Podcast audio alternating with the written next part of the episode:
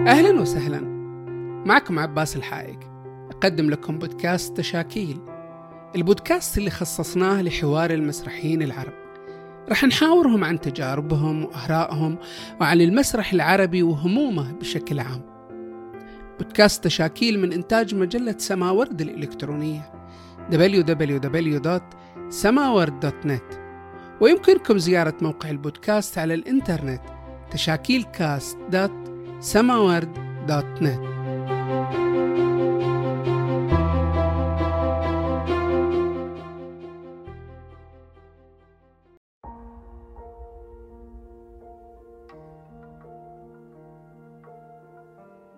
وسهلا، ضيفتنا في الحلقة الجديدة من بودكاست تشاكيل هي الدكتورة آمنة الربيع من سلطنة عمان، كاتبة مسرحية وباحثة في الأدب والنقد ومدرب دولي معتمد في برنامج تقنيات الكتابة الإبداعية للمسرح. ترأست تحكيم عدة لجان ومهرجانات في داخل السلطنة وخارجها، وشاركت في فعاليات مسرحية وقدمت أوراقا بحثية. كتبت عدد من النصوص المسرحية صدر منها المعراج، يوم الزينة، الطعنة، الحلم، البئر، الذي على يمين الملك، ومنتهى الحب، منتهى القسوة، والجسر، والمحب والمحبوب، مدونة عشق، ديك الجن، وعابر أقل، وأبجدية البوح، علياء. كما صدر لها في مجال الدراسات والبحوث جماليات التأليف الدرامي والإخراج في تجارب مسرحية عمانية، الرؤية السياسية في المسرح الخليجي، دراسة نصية، ارمي بمعطفك فوق الكرسي، مقالات ودراسات في المسرح وغيرها من الإصدارات. كرمت بجائزة معرض مسقط الدولي للكتاب في مسقط في مجال الدراسات المسرحية في عشرين عشرين. أهلا وسهلا دكتورة. أهلا وسهلا. أهلا بك. أنا دائما في اللقاء، وهذا دائما أكرره في كل حلقة، إحنا نبدأ مع ضيفنا نسأل حول البدايات، بداياته على المسرح، للمس... بال... يعني اشتغاله بالمسرح، وليش اختار المسرح. أنت دكتورة كامرأة، ليش اخترتي أنك تدخلي عالم المسرح؟ عادة قد يكون أسرع جواب الآن ممكن أقول هو قدري، لكن نعم. لكن هو جزء من من اختيار هذا القدر ومحاولة التحكم في مساره قدر قدر المستطاع. يعني إذا عدت أنا مثلا إلى الطفولة، أعتقد تشكلت في شخصيتي شخصية امرأة أو إنسانة إلى حد ما مختلفة عن البيئة اللي كنت يعني أعيش فيها، بيئة الحارة مثلا. كان عندي سؤال، دائما كنت أسأل، دائما كنت أعترض. يبدو لي هذا النوع من الاعتراض هو كان بصوت عالي أو صوت مرتفع، دعني أقول ذلك. هذا الارتفاع يحتاج أقرب أقرب وسيلة له في مجال الاشتغال الأدبي هي هو الحوار. فالحوار لعبة مسرحية بالأساس يعني، فلعله هذا جزء من تكويني في الطفولة كبر معي وتشكل في المدرسة. وعندما ذهبت إلى الجامعة في مرحلة البكالوريوس صدمت أني أن الذي كنت أكتبه على أساس أنه مسرح كان يتشيء ضمن يعني أنواع أدبية أخرى، أو يعني كان يتجه مثلا جزء منه إلى الشعر، كان بعضه يتجه إلى إلى القصة، كان جزء آخر يتجه إلى السيناريو. لكن مع مع مع وجود طبعا الجامعة وأساتذة مختصون في هذا الجانب وجهوني وساعدوني، هذا هذا لا شك يعني كان عامل مهم جدا.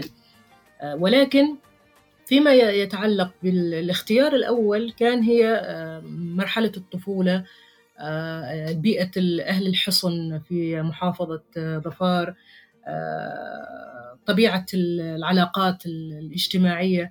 هذه مع موهبة كانت موجودة بالتأكيد عند آمنة، هذه الموهبة احتاجت إلى صقل. الصقل الوحيد كان هو القراءة. وأذكر أول نص كتبته كان في الصف الأول الإعدادي الثاني الإعدادي، يعني ممكن نقول التاسع أو الثامن هكذا يعني. فعندما كتبت أول نص، وكان بالمناسبة يعني يعني مسرحية غنائية، فوجئت في نفسي أني يعني عندي مقدرة أكتب دراما كوميديا سوداء غنائية. وكنت يعني أجلس مع أخي وعمي وأقرأهم، أوزع عليهم الأدوار، وكان كل واحد منهم يأخذ دور الشخصية ويقرأه وهكذا. والحمد لله يعني تلك المرحلة الأولى. لكن بوعي أنا اليوم عندما أنظر إلى تلك المرحلة والطفولة أقول أن المسرح كان اختيار نابع عن موهبة في البداية. هذه الموهبة ما كان ستستمر إلا لوجود من يشجع، من ينقد، من يوجه. مع التقدم في المراحل الدراسية بدأت أفهم وأعي أن هذا الاختيار هو اختيار وجود، هو اختيار للكون كله. يعني لا أستطيع أن أكتب اليوم قصة قصيرة، لا أستطيع أو لا أعرف أن أكتب قصة قصيرة، لا أعرف أن أكتب نعم. رواية. فهذا النوع الأدبي أصبح جزء من من كياني، من تكويني. فهي البدايات كانت في المدرسة، كتبت ووقفت أيضا على خشبة المسرح المدرسي، وقدمت أدوار كوميديا. بعد ذلك صار الخط أنني يعني اكتفيت بالكتابة بالكتابة بالتأليف يعني، وإلى جانب بعض الاجتهادات في النقد. يعني دخولك للمسرح من باب الكتابة، هل هو راجع لحضور المرأة اجتماعيا؟ يعني من صعوبة مثلا حضور المرأة على خشبة المسرح؟ ربما هذه القضية أو عدة قضايا تتعلق بالنسوية وقضايا المرأة في المجتمع، هذه أيضا في البداية ما كانت تشكل عندي يعني موقف ناقد. بمعنى ماذا أريد أن أقول؟ أنا أنا أنا يعني ولدت في بيئة أغلبها نساء، والرجال يعملون يا إما في العسكر أو في وظائف عسكرية، وظائف حكومية. والدي كان رجل يعمل في الجيش، فكانت المسألة أنني أرى الجميع الذكور يتحركون ويسافرون، و... وكنت أنا دائما لما لا يحق لي أيضا أن أسافر، نعم. أن أتحرك، أن أن أقود دراجة. أخي عنده دراجة، لماذا لا يكون عندي أنا دراجة هوائية العادية هذه يعني؟ فكانت نعم. الأس فكانت النقاط، أنت أنت فتاة يجب أن تكوني ضمن النمط، يجب أن تكوني مثل بقية الفتيات، عليك أن تتعلمي رقص النساء، عليك أن تهتمي بزينة المرأة التي تهتم بها المرأة في حياتها يعني. كان دائما هناك عندي إنه طيب أنا سأهتم، ولكن لماذا أنا أهتم؟ لماذا ينبغي أن أقوم أنا بهذا الدور؟ لماذا لا يقوم بهذا الدور رجل؟ هذه الجزئية ناقشتها في إحدى مسرحياتي، وهي مسرحية البئر، عندما نعم. طلبت من الشخصيات، شخصية نصيب، أن يكون هو صباح وتكون صباح الزوجة هي نصيب. ف المجتمع بالتأكيد له تأثيره، له دوره. بيئة محافظة تماما، بيئة فيها في مظهرها الخارجي ومنظرها الخارجي هي هي جميلة، هي هي هي مزهزهة، هي ملونة، ولكن في العمق لا، هي تحيا ضمن تابو، ضمن ترسبات، تراكمات، معتقدات. وجدت أنني يعني أقبل على هذه الأشياء، ولكنني أبتعد عنها بسهولة، لأنها يعني أنا ضد التنميط، ولا أحب أن, أن أكون نعم. في هذا النمط. نعم. مسرح المسرح نعود إلى مسألة الحوار، وكون الحوار مرتفع، شخصيتان مثلا تتحاوران، كل شخصية تحاول أن تقنع الأخرى بوجهة نظرها، وهكذا يستمر الصراع الدرامي فرضا. اللغة الحوارية في المسرح كانت بالنسبة لي سند، بحيث أي فكرة عندي أستطيع أن أريد أن أعبر عنها أتحاور مع معها بصوت مرتفع، وإذا نعم. لم يكن هناك صوتي أنا أستعين أستعين بأخي محمد رحمة الله عليه، أستعين بأختي، أستعين حتى مثلا بأمي، يعني أقول أقول لها لنقل هذا الحوار معا، أو لنقل يا جماعة هذا الحوار، أريد أن أسمع النبر، أسمع الكلمة وقعها. نعم. في مجتمع في مجتمع يحرص على الأهازيج، يحرص على الأصوات، يحرص على الإيقاعات مم. العالية، على الرقص، على الغناء، على الاحتفال، فربما المسرح يعني استطاع أن يأخذ هذه الأفكار كلها و... ويقدمها ويجعلني بالفعل في في اشتباك دائم معها إلى هذه اللحظة إلى هذه اللحظة مم. أنت دكتورة تكتبي المسرح وتكتبي للمسرح، تكتبي نصوص، لكنك أيضا ناقدة، لك إصدارات وبحوث دراسات. بالنسبة لك أيهما أقرب، الكتابة المسرحية الإبداعية أو الكتابة البحثية؟ تعرف، أقول لك الصدق عباس، كل شيء يعني كل شيء في جهة والكتابة الإبداعية في جهة أخرى. يعني دائما أحرص على الذين يريدون أن يعرفوني بالآخرين، أقول لهم أنا كاتبة مسرحية نقطة فقط. يقولون لي لا ولا دو أكاديمية، أقول لهم هي مسألة بحث، هي مسألة بحث. أنا لا أصنف نفسي ناقدة حقيقة، يعني ولا أصنف ولا ولا أسعى لهذا التصنيف، ولكن اهتماماتي البحثية هي التي يعني جعلت مسألة النقد تتحرك بمسافة إلى الأمام وتتصدر المشهد أكثر من تصدر الكتابة الكاتبة المسرحية. فأنا أميل طبعا إلى أن أكون كاتبة مسرحية في المقام الأول، وباحثة في النقد في المقام الثاني، وهذا يشيل هذا يعني. لكن يعني في هناك في دائما يعني ماذا أقول، في أحيانا إرباك يحدث في لحظة الكتابة عندما أتعامل معها كحس ناقد، وحاسب نفسي كثيرا يعني في هذه النقطة. تمارسين دور الناقد. مارس دور الناقد، وأقسو على آمنة كثيرا. لذلك أنا الآن يعني من بعد آخر إصدار تقريبا كان يوم الزينة في ألفين، والمعراج في ألفين وثمانية عشر، أنا إلى إلى اليوم يعني متأخرة كثيرا في ثلاث نصوص لم تر النور. نعم. من ألفين وثمانية عشر وأنا أشتغل فيها بسبب الناقد.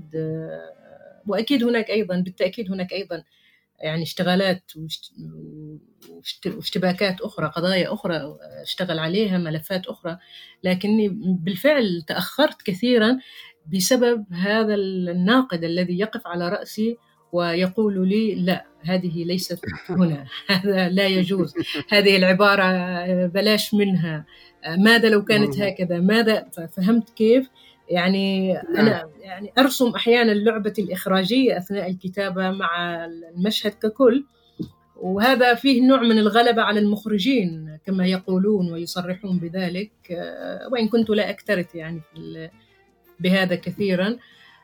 لكن حس الناقد هو الذي يعني يتدخل، هو الذي يقول لي آمنة توقفي توقفي، ولكني لا أتوقف. يعني هي هي بالنسبة لي لعبة جميلة في النهاية وممتعة، خطرة ولكنها ممتعة.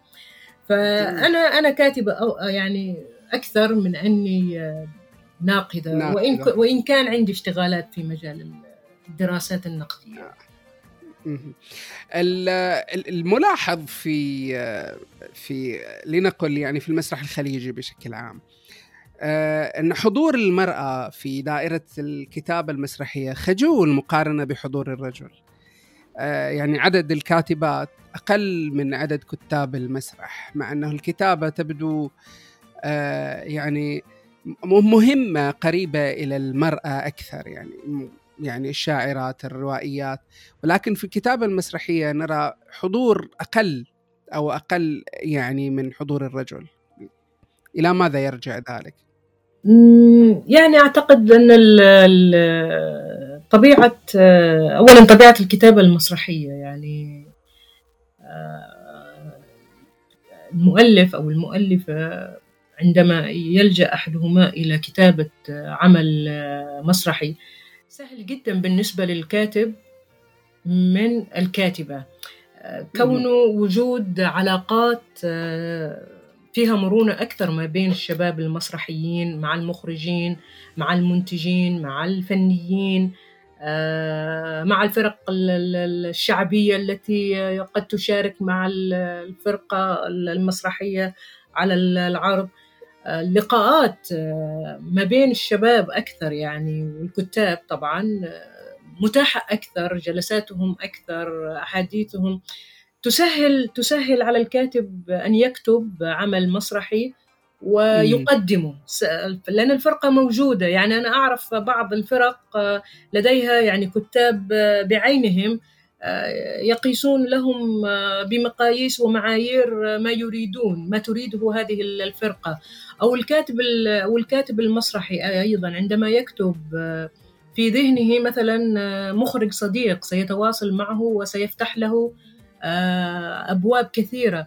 تظل جزء من التربية الاجتماعية للمرأة في مجتمعات الخليج المحافظة، تظل هذه أيضا عقبة تقف أمام خطوة أن تكون المرأة ككاتبة معبرة أكثر في المسرح عن عن السرد في الرواية أو القصة مثلا. يعني المسرح اشتغاله أيضا، اشتغالات المسرح تعرف ممثلين ب يعني شباب شابات، البحث عن ممثلة. يعني عندما تكتب الكاتبة عمل مسرحي فيه مجموعة من النساء قد تصطدم بالمخرج الذي يقول لها من أين نأتي بهؤلاء النسوة كلهن، يعني فتتقلص بدل خمس نساء أصبح ثلاث، بدل ثلاث أصبحت واحدة، بدل واحدة صارت مونودراما.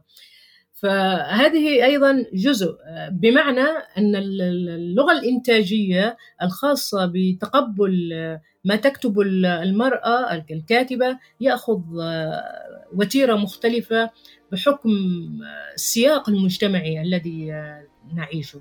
لو لو يعني وجدت المرأة في مهرجانات مسرحية وتم تقديم عرض مسرحي لها أخرج أخرجه مخرج أو مخرجة وتم تسليط الأضواء وتم لقاءات وتم احتفاء، هذه نقطة إيجابية كثير كثيرا. ستحظى هنا المرأة بالمرأة الكاتبة ستحظى هنا بالحضور وبالاهتمام، والكل سيطلب نصوصها. من جانب نعم. آخر، من جانب أيضا حتى لا حتى يعني لا أطيل في هذه الجزئية، هناك أيضا الوضع الإعلامي، يعني التغطيات التي تحصل عليها مثلا كاتبة مسرح لا يحصل لا تحصل عليها كاتبة رواية. مهرجانات للرواية وجوائز للرواية أكبر بكثير من من مهرجان تشارك فيه كاتبة مسرح. إذا كانت الكاتبة ستكتب رواية ستحصل على مثلا مقدار الجائزة كله، فهنا صارت الأضواء كلها على هذه الكاتبة في السرد. ولكن عندما تكتب في المسرح هناك العملية المالية تقتسمها الفرقة ككل، فهنا يعني تصبح المسألة ليس فيها توازن. من بشكل أخير على المرأة أن تدافع عن وجودها ضمن أي مجال، على المرأة أن تدافع عن وجودها، أن تخترق هذه الصفوف ما استطاعت إلى ذلك سبيلا. أما أن نكتفي ونردد ونقول الأخطار متاحة والأخطار موجودة والأخطار يعني تحيط بنا من كل جهة، هذا يعني تحصيل حاصل. الأخطار موجودة في كل مكان عند الكاتب وعند الكاتبة، ولكن نعم. على المرأة بالفعل أن تخوض غمار التجربة مهما كانت الخسارات التي ستخسرها، عليها أن أن تدفع بنفسها. وعلى المجتمع أيضا الثقافي في المشهد الخليجي أن يتخلص من هذه الشللية التي يعني بعض منها يعني يؤثر حقيقة باتجاه سلبي على العلاقات بشكل عام، على الفنون بشكل بشكل عام. هذه يعني بعض بعض المشكلات، غير أن المرأة إذا لم يكن عندها ثقة في نفسها فهي لن تخوض حتى لو كتبت مئة مئة نص. نعم. آه لذا نعم آه لذلك أنا مثلا نرى أن نصوصك فيها انتصار للمرأة لقضاياها آه بشكل واضح. آه يعني أنت تميلين كثيرا للانتصار للمرأة في نصوصك. أنا أميل إلى إلى الانتصار للإنسان، كان امرأة أو كان كان رجل. وإذا عدنا إلى أغلب مسرحياتي يعني ستجد هناك صراع ما بين ذات المرأة وذات الرجل، وكل واحد يحاول أن يثبت أنه أحق بالمشهد أو بالموقف الدرامي الذي يقف فيه، وأحق بالوجود وأحق بالانتصار وأحق بالسلطة. فلا أميل إلى هذا التصنيف أن نعم. أصنف أنني أكتب للمرأة، لا، أنا أكتب للإنسان. حتى ذكرت هذا الكلام قبل أيام، نصوصي يعني لأي كاتب عربي من أي مكان، حتى لو كان كاتب أجنبي أخذها وترجمها، سيجد مجتمعه فيها ليس فقط مجتمع بعينه. فهذا نعم. معناه أنني أنتصر للإنسان في كل في كل مكان. ما يجعل ما يجعل سؤالك هذا لماذا يعني الأغلبية يرون ذلك، أو مهم. ليس الأغلبية، كثير الكثيرون يرون ذلك بسبب أن أني كاتبة في البداية. أنا كاتبة امرأة، أنا يعني قادمة من مجتمع محافظ، هنا هذه كلها أنواع من العناصر، نوع من البهارات التي تجعل ها ماذا ستقول هذه المرأة، ستتحدث عن قضايا مجتمعها، عن قضايا نسائها. بالفعل أنا أتحدث عن عن النساء، ولكني أتحدث ضمن سلطة كبيرة، نعم. سلطة سلطة أعلى من المرأة وأعلى من الرجل، سلطة المؤسسة، سلطة الدولة، سلطة العادات، سلطة العادات، سلطة الأعراف، سلطة الثقافات، سلطة السلطة, السلطة والأساطير. فهذه كلها هي التي تهيمن على على آمنة أثناء لحظة الكتابة. قد تكون البطلة تحمل النص بأكمله، أو قد يكون قد يكون الرجل. ولكني سأبدأ أنتبه الآن إلى أن هذه هي جزئية كثير الكل يصر عليها، أنني سأركز يعني سأركز عليها يعني أن تتجاوزينها يعني أنا لا لا لا يعني نصي مثلا الآن أشتغل على نص مثلا في لعبة درامية حلوة جدا بالنسبة لي، يعني بناء الرواية، أخذت من بناء الرواية كبنية الشكل الروائي واشتغلتها في هذا في هذا النص، وهو نص قصير بالنسبة لي، يعني مشهد أول، مشهد ثاني، مشهد ثالث، سطر واحد فقط. فيعني رجل يتحدث في المشهد الأول، في المشهد الثاني تتحدث المرأة، في المشهد الثالث تتحدث وثيقة. هناك امرأة وهناك رجل، هناك امرأة وهناك رجل. ولكن من قرأ النص من الأصدقاء المقربين مني الذين قرأوا النص قالوا فيه كأنك قسمتي الكلمات على عدد كل شخصية، في تساوي حتى في الكلمات. يعني قلت لهم هذا جزء من النقد عندما يتدخل في الأشياء، لكن كل ما يهمني يعني أن تستمتعوا بقراءة النص. قالوا بالعكس هو يعني نص ممتع ومنطقة جديدة أنت تكتبين فيها. فلا المسألة عندي هو أن الإنسان، السلطات التي تحاصر وضع الإنسان منذ خلق إلى إلى لحظة وعيه وإدراكه، هذه هي التي تعنيني أكثر يعني. نعم نعم.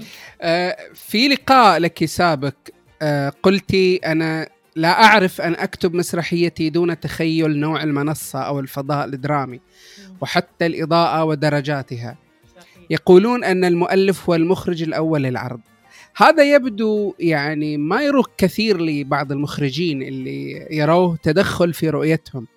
أيضا في بعض الكتاب يروا أنه تجاوز على مهمتهم المقتصرة على الكتابة الأدبية. أنت كاتب. نعم. فأنا لو سألتك هذا السؤال حتى نغير الأدوار تقول نعم. أنا السائل وأنت المجيب، يعني ماذا ستقول؟ ماذا ست... آه طيب. والله أنا أنا أتفق مع ال مع ال مع هذه الفكرة، مع فكرة أن أنا ككاتب آه من حقي أن أقترح رؤيتي المتخيلة. آه المخرج لاحقا هو له الحق في أن يضيف لهذه الرؤية أو يجترح رؤية إخراجية جديده عن ما كتبته، وهذا ما هو هذا أنا أيضا أتفق فيه معك. نعم. آه أنا أذكر رحمة الله عليه الأستاذ عوني كرومي عندما كرومي. قرأ نعم عندما قرأ نص الجسر كان يعني يفكر أن يعمل على هذا النص، فقال لي ملاحظة واحدة فقط، عيني ما تركتي ما تركتي للمخرج شيء يحكي عيني. قلت له قلت له هذا الكلام لا يقول عوني كرومي في النهاية، يعني نعم. أنت أستاذنا وكبيرنا في النهاية، نتعلم منك يعني رحمة الله عليه. فكانت ملاحظته هذه. أيضا هذه الملاحظة جاءتني من الدكتور فاضل الجاف في إحدى القراءات، أنه أنت يعني عندك بذخ كبير التعامل في اللغة الإخراجية، والمسرح الآن لا يعني لا يريد مثل هذه الأشياء لوجود مخرج سيقرأ النص وسيقوم بلغته يعني. فكان ردي على الجميع للكاتب الحق المطلق في كتابة نصه كما يشاء. نعم. هناك هذا النص الأول، هذا النسخة الأولى، النسخة الأم، سيأتي المخرج وسيجتهد بتقديم قراءة مختلفة تماما، فسيكون هناك نص العرض، وهذا الاجتهاد يقوم به المخرج بشبه اتفاق ضمني مع المخ مع الكاتب، بحيث أنه يحافظ على الرؤية الكلية للعمل ولكنه لا يحافظ على الرؤية الإخراجية. فعلى العكس تماما أنا مع هذه الجزئية، مع جزئية أنني أحرص على الإضاءة وأتخيل أشكال الألوان الإضاءة، لدرجة أنني في أحد في النص الأخير هذا اللي الذي لم أذكره أشرت إليه، يعني قلت اتصلت في مخرج سألته قلت له هذه الدرجة من الإضاءة تستطيع أن تنفذها على المسرح؟ قال لي نعم دكتورة نستطيع. قلت له طيب وهذه الطاولة بالأساسيات الأحداثيات التي رسمتها أنا الآن تستطيع أن تقدمها على المسرح، تخرجها على المسرح؟ قال لي أيوة ممكن. قلت له خلص هذا يكفي شكرا. فبمعنى أنني بالفعل أحرص أن أعطي النص كل ما أراه في في مخيلتي، بعد ذلك اشتغال آخر. آه هذه الإشارات أو الإرشادات، الإضاءة، الخروج، الملابس، قد قد تساعد المخرج على قراءة العرض المسرحي، قراءة الشخصية، قراءة أجواءها النفسية، وقد لا تساعده. قد يكون المخرج ذكي جدا يعني يقرأ النص للوهلة الأولى ويرسم خارطته الإخراجية، وقد يأتي مخرج كسول إلى حد ما ويهتم بهذه الإش... بهذه الإرشادات. نعم. فأنا فأنا أركز عليها. أعرف أنها يعني تثقل أحيانا على بعض المخرجين وعلى بعض القراء، لكنني يعني أحاول قدر المستطاع عندما أتخفف منها أن أضع الشيء في مكانه الصحيح، وأن يكون هذا الشيء جيدا، ليس مقبولا وإنما جيدا. نعم. في لقاء لك في مجلة نزوة قبل سنوات قلتي أنك ككاتبة دائما ما أتخوف من إخراج مسرحياتي إلى الخشبة محليا، أه يعني قبل سنوات، لماذا هذا التخوف وهل ما زال ساريا حتى هذا الوقت؟ هو لا بالضبط لم يعد ساريا، بسبب في تلك الفترة آمنة التي تتحدث اليوم ليست آمنة قبل سنوات قديمة. حدث في تطور، حدث في قراءة، حدث في ثقافة، أصبح المرء يعني اكتسب خبرة أكبر في القراءة، في التعرف على المدارس الإخراجية. في ذلك الوقت قبل يعني لنقل مثلا خمسة عشر سنة مثلا، يعني ما كانت مفرداتي، ما كنت يعني لم أكن قابضة بيدي هاتين على تلك المفردة في مجتمع. لو تقدمت خطوة في تلك الفترة وغامرت كان كان سيصفق وكان سيتقبل سيتقبل الوجود، لعدم وجود يعني تجارب نسائية في الإخراج. لكن المانع الذي يمنعني بالفعل، وهو الآن أنا أستطيع أن أقدم رؤيتي الإخراجية، ولكني أمتنع لأنني مولعة أكثر بوجود قراءة مختلفة لنصي على الخشبة. هذا الدور يقوم به المخرج، فأستمتع عندما أرى مخرج يعني يقوم بعصف ذهني لتفكيك نص آمنة الربيع ويبدأ في كتابة لغة جديدة مختلفة تماما. فاجأني بعض المخرجين الذين تعاملوا مع نصوصي، جاسم البطاشي مثلا، محمد خلفان مثلا، ففاجئوني بالفعل في اجتهادهم لتقديم رؤية بصرية جمالية جريئة تناسب جرأة النص وتقف معه. ربما الآن لو لو أملك مبلغ كبير من المال وعندي خشبة سأختار عرض ونص واحد من نصوصي، ومن باب ليس من باب مسابقة، ليس من باب ليس من باب أيها الناس أنا هنا تعالوا شاهدوني كيف، لا لا، من باب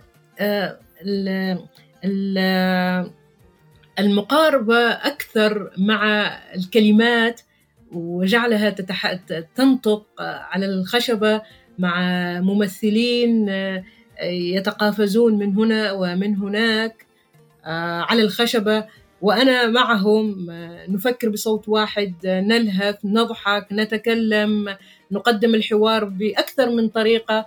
هذه أيضا متعة بالمناسبة. وفي هذه الجزئية الإخراجية يعني قد تستغرب لو قلت لك أن أكثر شيء يعني يسعدني هي لحظات البروفات، عندما يبدأ العرض خلص هنا تنتهي علاقتي تماما بالمسرح، أشعر أن يعني صار هناك مسافة، وأبدأ أفكر ماذا سأقدم في العمل القادم. ولكن لحظة البروفات هي اللحظة التي يعني أعشقها جدا جدا جدا. لماذا؟ لأنها هي الخلق الذي يعني نعم. يخلق من واقع الكلمات على على الخشبة.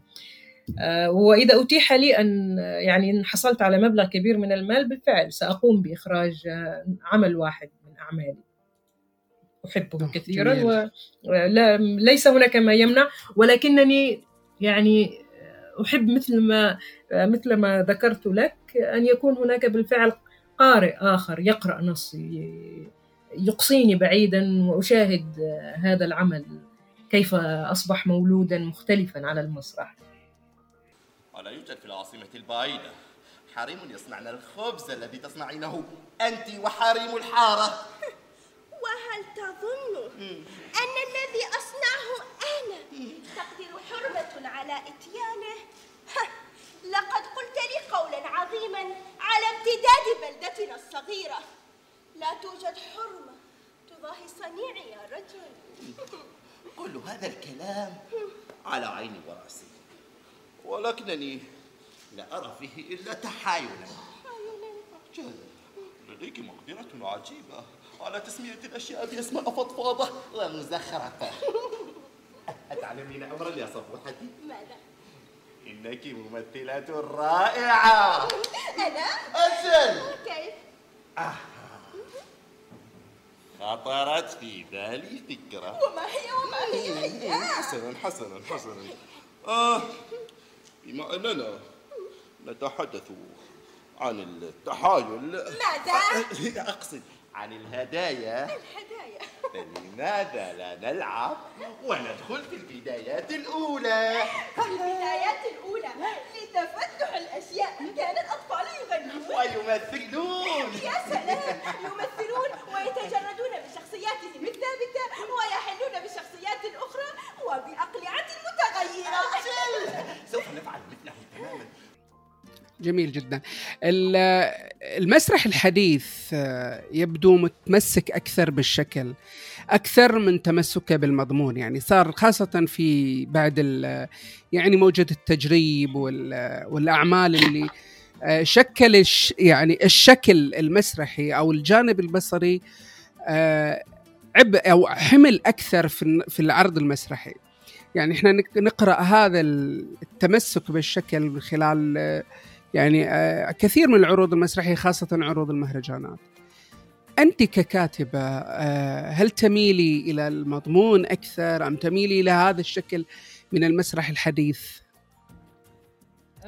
ودعني أقول يعني هي مسألة الشكل والمضمون هي يعني إجرائيا تأتي هذه التصنيفات وهذه الكلمات كشكل إجرائي، بمعنى عندما أشاهد عرضاً مسرحياً خالياً من الكلام خالياً من الألفاظ فقط يعتمد على الهمهمات بسيطة وإشارات صوتية ما وحركة هنا وحركة هناك، هذا هو مضمون العمل وشكله معاً.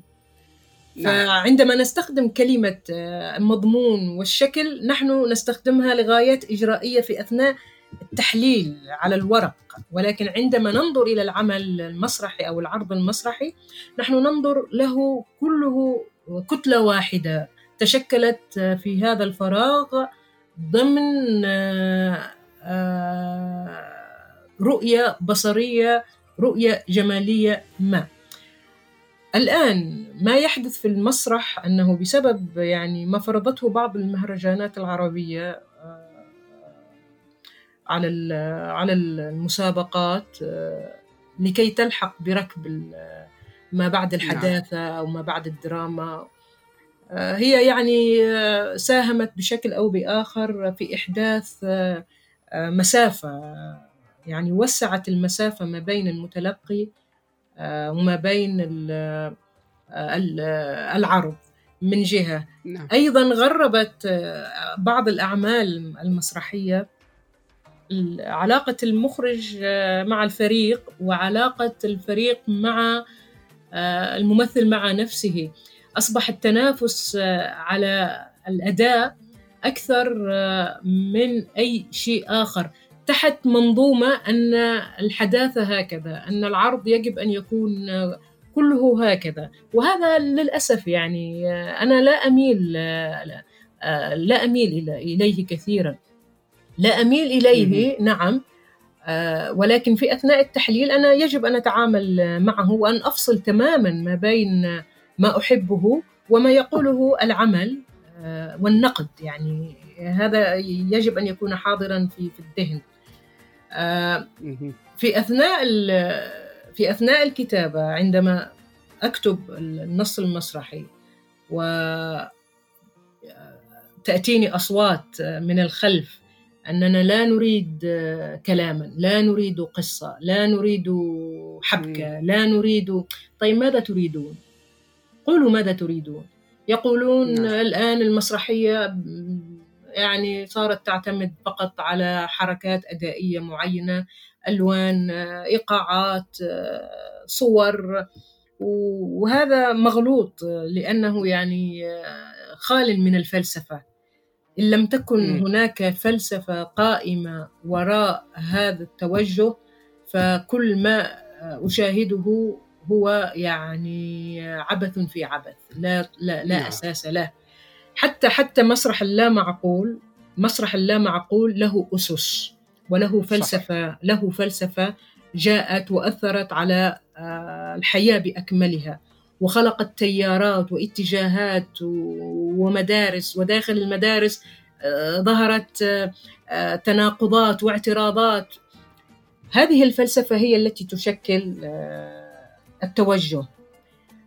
ما بعض العروض التي أشاهدها، ولا أميل إلى أن أكتب نصاً خالاً تماماً من رؤية فلسفية، بحكم نعم. بحكم أنني منذ منذ البداية قلت لك أنا يعني إنسانة أسأل أسأل كثيراً، ودرست فلسفة في الجامعة الأردنية، تخصصت فلسفة، وأقرأ إلى اليوم يعني في الفلسفة.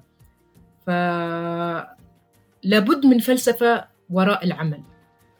إذا كان المخرج نعم. غير واعي بوجود هذه الفلسفة، إذا كان الكاتب من من البداية غير واعي بهذه الفلسفة، لماذا تختار هذه القضية وتكتب فيها ويعني تمعن النظر في هذه الجزئيات وتغيب عن جزئيات أخرى؟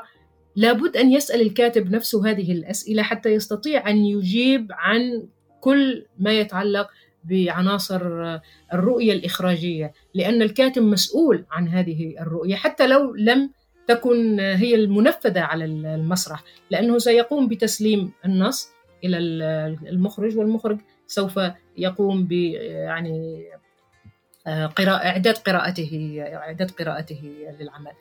المهرجانات أعتقد أنها أرادت أن تنفتح، ولكنها يعني خلقت جدلية لم تنتهي إلى اليوم. والشباب نعم. الذي يميل، أو الكتاب أو المخرجون الذين يميلون إلى تقديم هذا النوع من الكتابة وهذا النوع من الإخراج دون فلسفة، أنا لا أعتد لا أعتد به لا أعتد نعم. به. وشاهدت عروض مسرحية هنا في عمان لبعض الفرق الشابة وكتبت عنها، وناقشني بعضهم وقال لي هذه يعني اشتغالات ما بعد الحداثة. قلت لهم هذه ليس لها علاقة باشتغالات ما بعد الحداثة، كونوا منصفين، كونوا واقعيين. هذه اشتغالات في حدود التجريب فقط، وكلمة التجريب ليست سيئة، هذا تجريب. لكن أن نقول ما بعد الحداثة، فأرجوكم يعني تخففوا على أنفسكم حتى لا تقعوا في في أحكام قاسية جدا. فمع الأسف هم يظنون ذلك، لأن هناك مهرجانات صفقت لهم وأعطتهم جوائز، والكل يعني يتجه في هذا الاتجاه. فأنا يعني أتحسس حقيقة، ولكنني أتعامل معها بشفافية عالية، بوجود حس الناقد الذي في داخلي أنني لا يجب أن أصدر أحكام، ولا يجب أن أرفض هذا العمل كله، هذا لا يجوز أيضا. يعني يجب أن أقدم قراءة نقدية بأدوات النقد، يعني دون دون المساس بأي شخصية في الواقع، إنما الشخصية في العمل الفني الذي الذي نشاهده أو نقرأه. نعم. هناك جدل يعني كثيرا ما يثار حول تصنيف النص المسرحي، هل هو نص أدبي أم يعني نص أدبي مثل أشكال السرد أو الشعر أو غيره، أم إنه نص مستقل يكتب بهدف التنفيذ على خشبة المسرح؟ ما رأيك في هذه الجدلية، وأين تقفين ككاتبة ككاتبة مسرحية؟ الجدلية أيضاً تعود إلى مسألة الأنواع الأدبية الكبرى والأنواع الأنواع الصغرى، وهذا جدل يعني أثاره النقد منذ اليونان إلى اليوم، وسيظل يستمر، لأن الكتابة الآن تأخذ أشكال مختلفة متجددة. كلما تجددت أشكال الكتابة كلما تجددت قضايا التأويل، كلما كان هناك تأويل في شكل النص الذي نقرأه اليوم وزادت مساحة التأويل، كلما كبرت التفسيرات والتأويلات وتعددت، ولم يعني لم يعد الكاتب أو القارئ أو المتلقي يكتفي بالفتات الذي يقدم يقدم إليه على طبق من ذهب. آه الآن بعض النصوص، يعني نحن الآن نقرأ آه ما يسمى بالنص المفتوح. آه نعم. هو ليس هو سيرة ذاتية، وليس هو قصة، وليس هو رواية، وليس هو مسرحية، هو نص مفتوح. عندما يأتي الناقد ليحلل هذا العمل، كيف سيحلله؟ إن وجد فيه ذلك الجزء من عناصر السرد، فتلقائيا سيذهب إلى أن هذا العمل هو أقرب إلى العمل السردي، هو سيرة مثلا، سيرة يعني على سبيل المثال الأيام لطه حسين، هل هل هو كتاب فقط في سيرة ذاتية، أم هو كتاب قدم بأسلوب قصصي أصبح يمتلك عناصر السرد؟ الآن عندنا في في المسرح بعض الكتاب يكتبون نص ويتركون الجملة هكذا مفتوحة نص، ولكنك عندما تفتح الكتاب وتتأمل صفحاته وتتأمل توزيعة الحوار، ما تم الاتفاق عليه وتقديسه من عناصر الكتابة الإبداعية للمسرح، هذه ستبقى وتدل أنها هي هي نص مسرحي. ما شاكلها من عناصر مختلفة جديدة، كمحاولة مثلا الزج أو مزج عفوا مزج النص بقصاصات من الورق، قصاصات من المذكرات الشخصية، الصور، هذه اجتهادات يقوم فيها الكاتب من باب أن أن التجريب متاح، أن التجريب حر، وهو من حقه أن يفعل ذلك. يعني هي ليست ليست مشكلة، وأنا لا أقف عندها أنها مشكلة. يعني قد تقرأ نص لي مثلا في صفحتين أو ثلاث صفحات مشهد واحد، ثم ستنتقل إلى ما يشبه مذكرات شخصية، كيف ستتعامل مع هذا النص؟ ستقبله كما هو وستقرأه، قد يمتعك أو قد لا يمتعك، ولكن إن أردت أن تتعامل معه بأدوات النقد، هذه هذه مسألة مسألة أخرى. الجدل هذا جدل نعم صحي في النهاية، يعني و ويفتح للكتابة مساحات من من آه يعني تناغم، الانسجام مع أنواع أدبية أخرى. أعتقد أن هذا شيء شيء يعني جميل، ليس سيئا وليس سلبيا. الجيد منه هو الذي سيبقى مع الزمن وسيثبت أنه أحق بالاستمرارية، الجيد منه.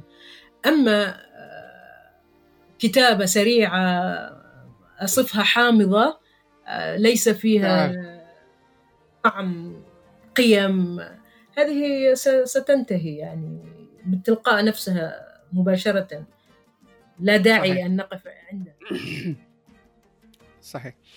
المتابع للمسرح العماني يلفته تجربة الكتابة المسرحية العمانية. طبعا النص المسرحي العماني متفوق، يعني في أكثر المسابقات المختصة بالتأليف المسرحي نجد هناك تفوقا، ويعني الكاتب العماني يحضر في كل دورة من دورات هذه المسابقات أو الجوائز.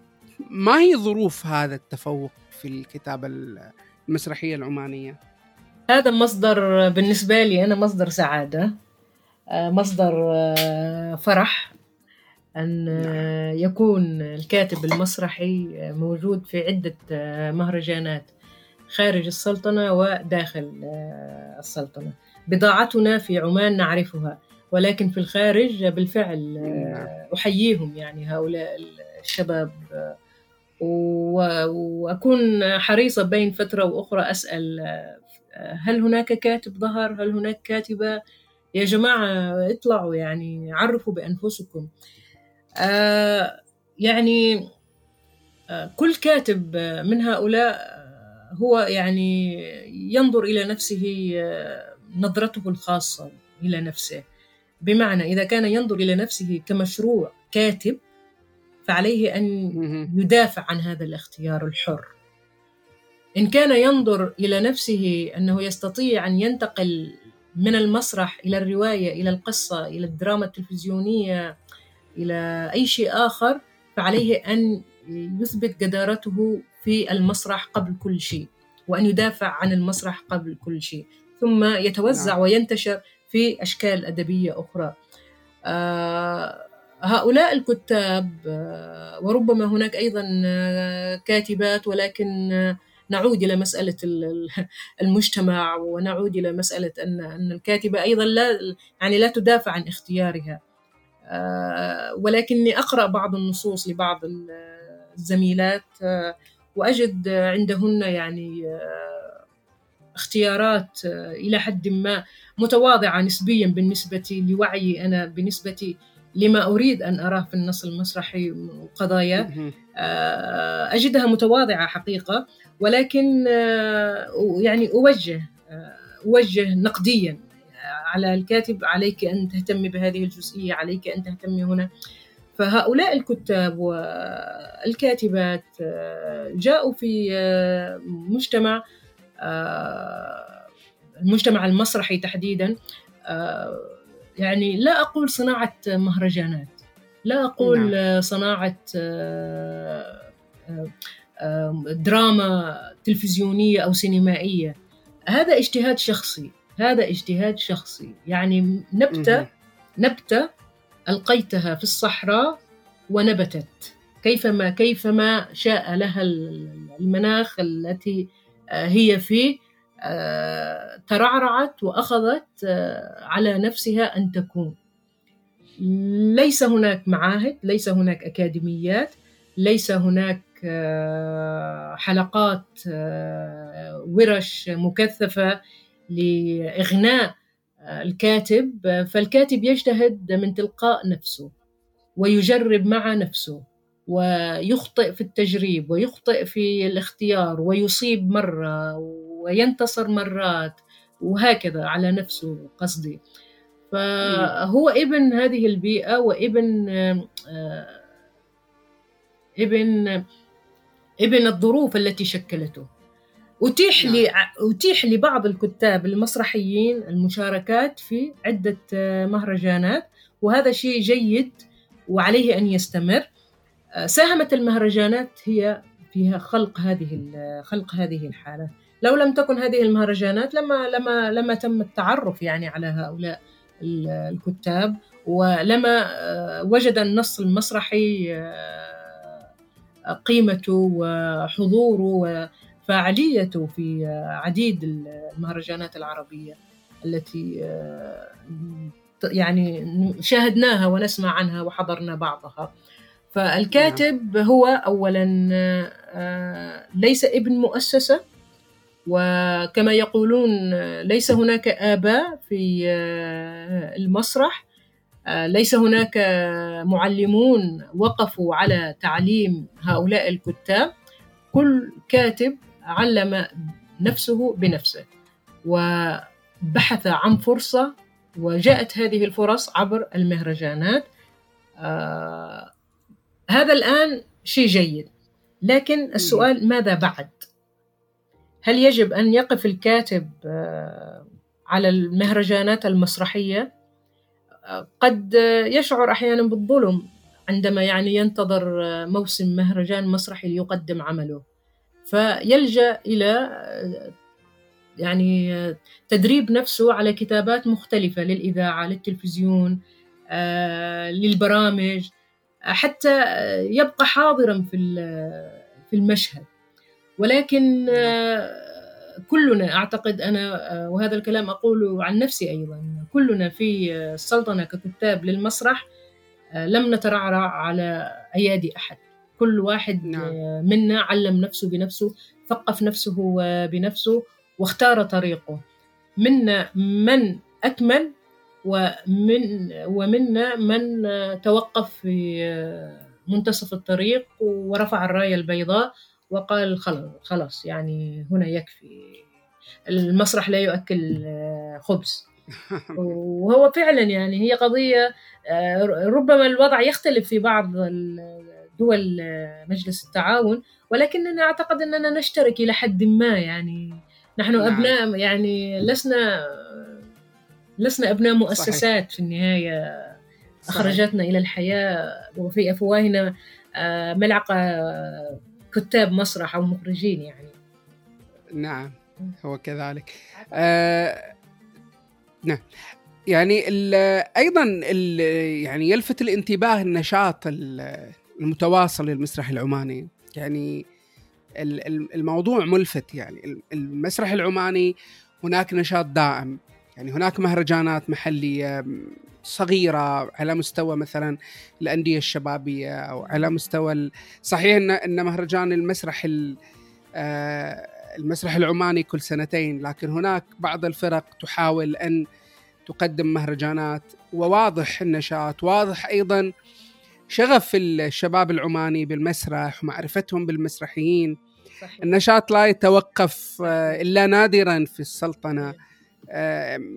إلى ماذا يعني؟ يعني إحنا لما نقرأ النشاط المسرح العماني سابقا والآن نرى هناك أشبه بفورة، فورة نشاط واضحة، مع أن مع أن العمان المسرحيين العمانيين يشتكون من قلة الدعم وقصوره. صحيح صحيح هي هي هو تعرف هو هو شغف هو شغف بالمسرح.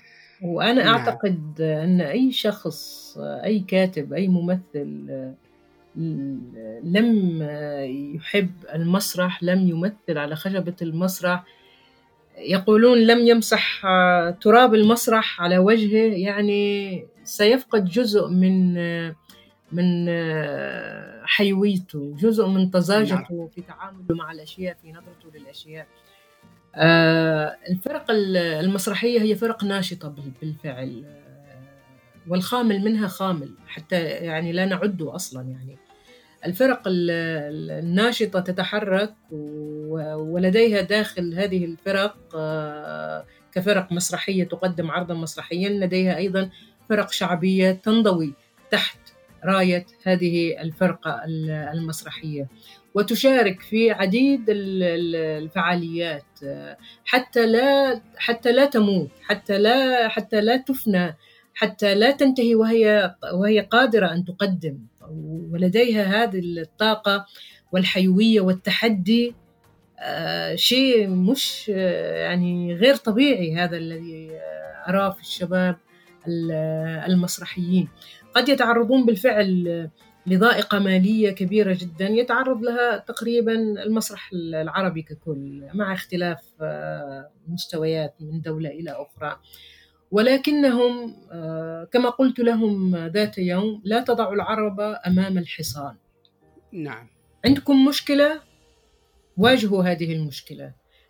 دكتورة، مع يعني ليس لدينا دعم، طيب هل ننتظر الدولة تعطينا دعم ويتوقف المسرح ويتوقف الشغف وتتوقف حيويتكم؟ لا، لنبحث عن يعني أداءات أخرى، لنبحث عن وسائل أخرى. في لحظة قلت لبعضهم: تعرفون سطح المنزل، أو تعرفون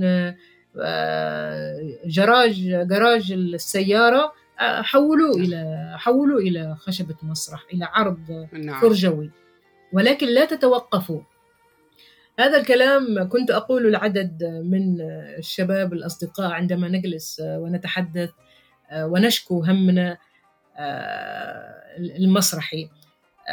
هناك في حيو في حيوية حقيقية عند ال عند ال عند بعض الشباب المسرحيين، وهم بالمناسبة يعني الجيد منهم الحريص على قيمة المسرح وأهمية المسرح سيستمر مهما مهما كانت الظروف والمشكلات.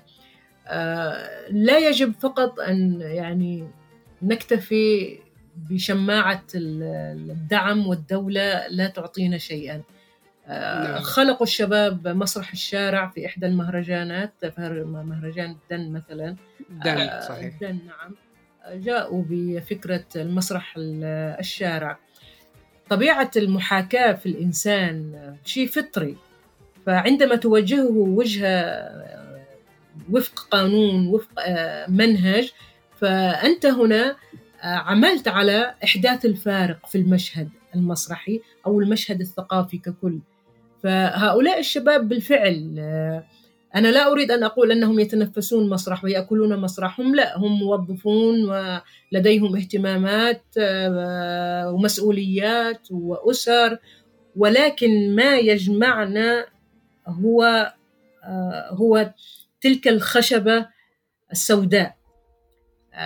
عندما تدخل إلى المسرح، وأنت خير العارفين بهذا الشأن، عندما تدخل إلى المسرح تنسى همومك، تنسى صحيح. مشكلاتك، تنسى كل شيء خلفك، وتتعامل صحيح. مع هذه الخشبة، هي الحياة هناك وهي الموت.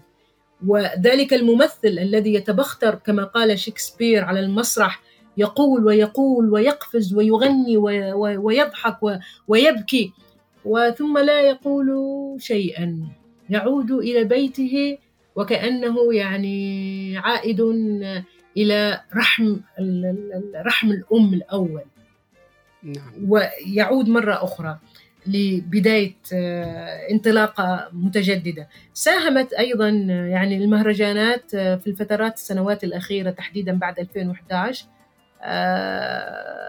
وموضة الربيع العربي، ساعدت وساهمت في تخفيف بعض حدة القوانين على بعض الكتابات المسرحية، ووجد الكاتب جزء من الحرية يتنفسها، فظهرت كثير من من النصوص.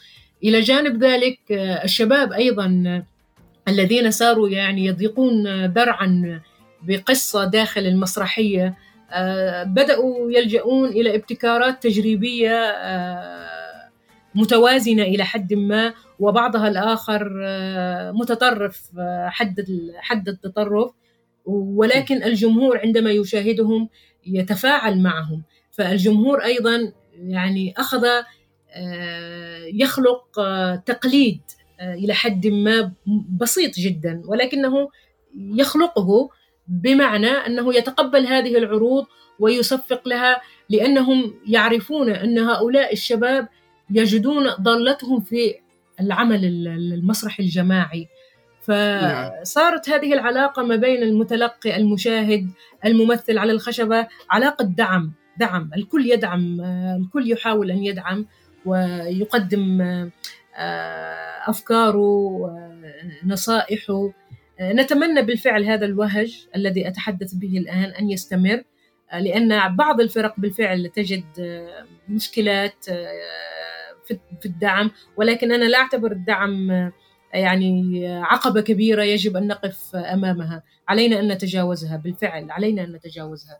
فأتمنى بالفعل للشباب أن يستمر وأن يواصل، حتى لو لم يقدم عرضا مسرحيا بمفاهيم المدرسة الكلاسيكية أو مفاهيم ما بعد الحداثة أو أو أو يمكن أن يقدم أوبريتات، فعاليات مجتمعية أخرى، كي يبقى ذلك النبض حيا ولا يتوقف، حتى لا يموت المسرحي فعلا يعني واقفا. عليه بالفعل أن يستمر هذا الوهج، هذا ما أأمله يعني للجميع صدق. كلنا نا... كلنا نأمل ذلك. يعني أنا سعيد جدا لهذا اللقاء، يعني إحنا استغرقنا في لقائنا ساعة، وأعتقد أننا نحتاج إلى أكثر، لأن يعني الدكتورة آمنة يعني تملك ثراء يمكن أن يثري أي لقاء وأي، وتفتحين أيضا كثير من الأسئلة وكثير من علامات الاستفهام من خلال حديثك. شكرا لك دكتورة، أنا سعيد جدا بهذا اللقاء. آه شكرا آه لوقتك، شكرا من عباس الحايك وشكرا من بودكاست تشاكيل. شكرا لك. الله يسعدك.